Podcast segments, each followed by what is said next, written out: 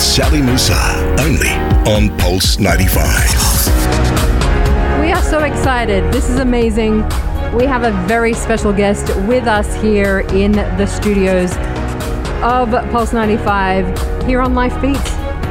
The Right Honourable Michaëlle Jean is here with us, and we are very honoured to have you. Thank you very much. Your Excellency, this is amazing. Um, we were just watching a, a, little bit, watching, we were on air as well, uh-huh. trying to watch your speech and trying to, you know, listen a little bit, but also um, thank you for being at uh, the IGCF. This is amazing. I feel very honored, and I must say that I really appreciated your conversation yesterday with Irina Bokova it was of great quality, really. Oh my goodness, that that means a lot coming from you. But uh, you yourself, we need to uh, give an introduction because you are really somebody who is incredibly extraordinary. For those that do not know, uh, in 2005. Uh, Michaëlle Jean became the Governor General of Canada. You are a social activist, a global citizen. You are a black woman, uh, a refugee from Haiti as well somebody with an extraordinary story and somebody who is out to redefine the possibilities of government, of life, of representation. I don't even know where, where to start. I don't blame you. Absolutely not. We are so grateful for this opportunity. But I think it's, uh, I see it as a responsibility. You know, when you are in office and uh, carrying out such uh, a huge responsibility, it's uh, really important actually to contribute to something that is greater than yourself. It's not just about me, but I know how much my experience can speak to so many and can be emblematic also of something that we are building in Canada and that we believe in. Your Excellency, you were the first to hold that position as, as a, a black woman in Canada, uh, as Governor General and Commander in Chief. Tell us about what that meant to you and how this really changed things. I know that uh, as I was traveling the world in that position and crisscrossing Canada, um, what it sent as a signal for someone like me, who was not born in Canada, who arrived in Canada as a refugee, um, who experienced also some some challenges. It wasn't easy. Yeah. Um, who um, actually represents this uh, value that is put in, in, in diversity in Canada. You know, when we speak about diversity in Canada, we don't, we don't talk about the other. It's all of us. It's us as a nation. It's really, really important. And uh, with that, with that experience, with everything that is me as a person and as a, an, a Canadian experience, I was able actually to bring people together um, to open spaces for dialogue, to address um, specific issues that we are confronted with and that we need to tackle collectively. You will, you will see, and you heard me. Um, when I speak about Canada, I'm not saying that we, it's all perfect. No, I'm saying that we to us it's really important to address the issues because it's it is part also of tackling the issues and it's important to build uh, a relationship of trust that is very inclusive to me in my terms good governance is about inclusion it's it's it's the key Absolutely, and Your Excellency, you have a motto about breaking solitude. Yes. And when it comes to inclusion, uh, very often there are certain factions of society, whether it's in Canada or elsewhere, that genuinely feel isolated, mm-hmm. genuinely feel g- tremendously in solitude. Mm-hmm. What are the forms of communication, the outreaches that uh, we can help help them become less uh, isolated and, and bring them back? I think um, breaking down solitude is about bringing people together. It's about addressing also situations of exclusion.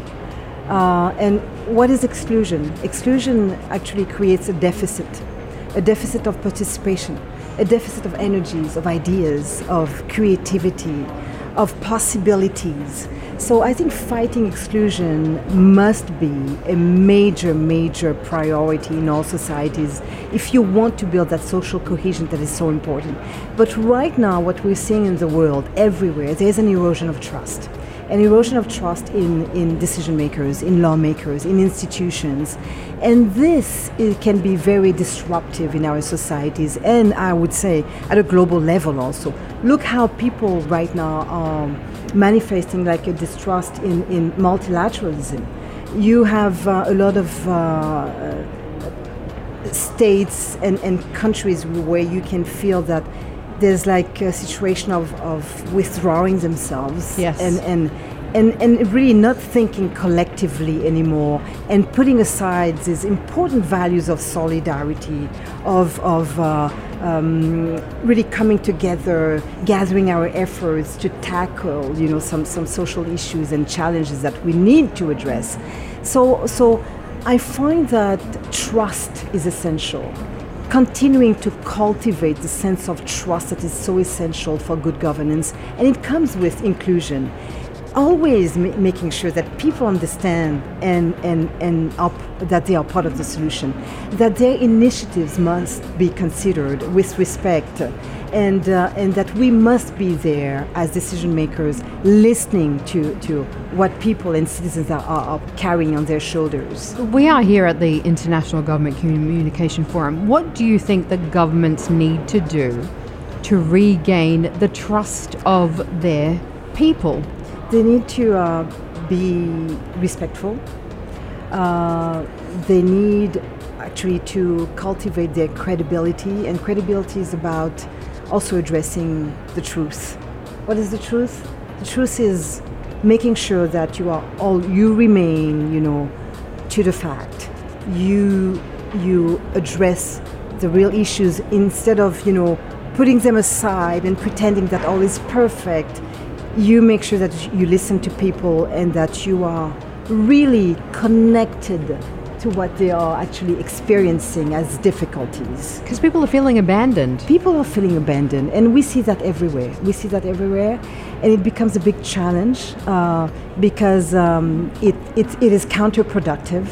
And you know, people are courageous. What I like is to see how ordinary men, women, and youth are committed really to uh, bring about change, to uh, taking actions, uh, building initiatives that are so essential uh, to, um, I would say, uh, creating more harmony and a sense of, of togetherness, a sense of, of belonging. This is so crucial.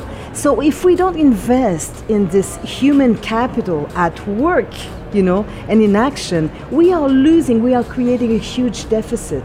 And, and, I, and I want to say how much it's important also when we say investing in human capital, investing in, in women initiatives, youth initiatives, seeing them as trailblazers, seeing them as change makers, innovators. Seeing them as essential. as essential.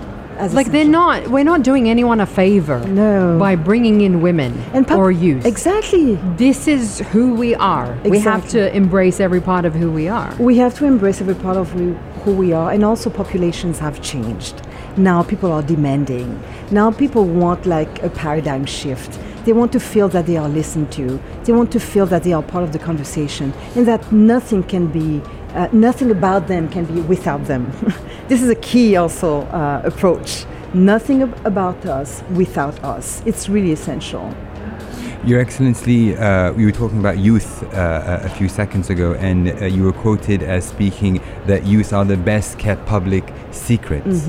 Uh, and within the UAE, we have a youth authority. There is a platform just across the studio dedicated to the involvement of youth. Can you perhaps, Your Excellency, just remind us all how, how significantly important the youth are to communication and to uh, making the world a better place in a region where sometimes, and I think globally this may be the case, where youth are traditionally looked at negatively, looked at as a disruption. Uh, how do we change that perception? I think that every change in human history has been uh, actually ignited by, by, by the youth, uh, by very progressive and, uh, and uh, I would say constructive uh, new approaches. Uh, and, and the youth has never been so important in the balance in, in, in, in our history than now. You have so many countries today where 70% of the population is under 30.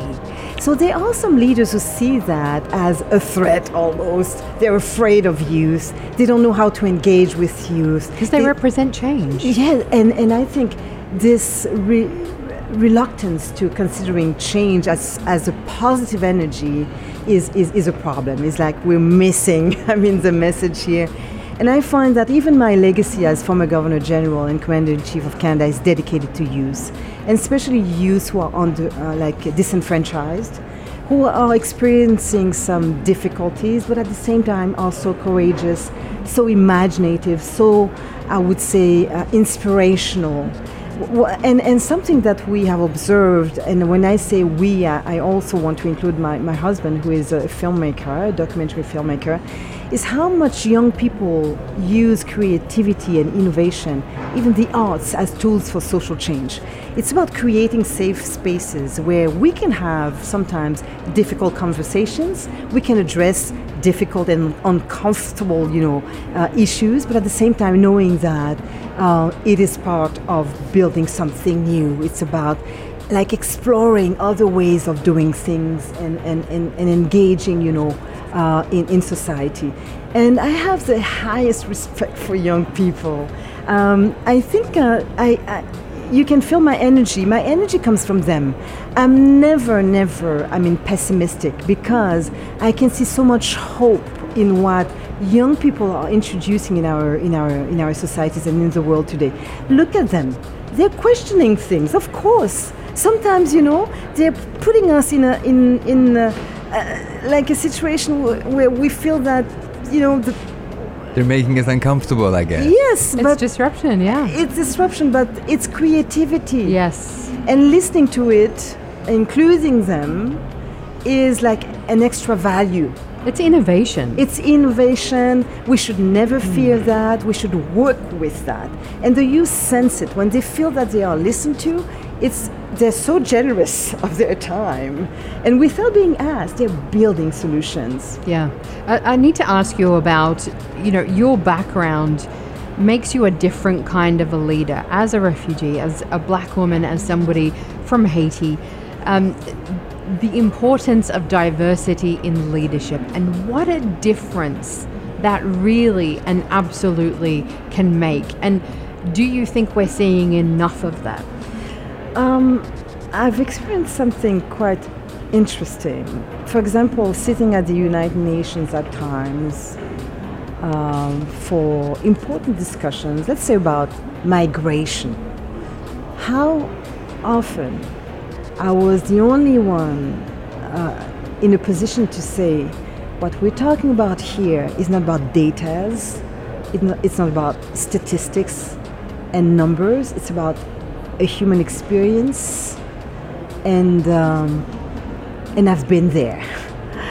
And people would say, Yeah, she's been there. I know what it takes to overcome uh, such a challenging situation where you have to rebuild yourself. You have to really um, change a situation where you are in a in a in, in intense, precarious, you know, situation. I remember that.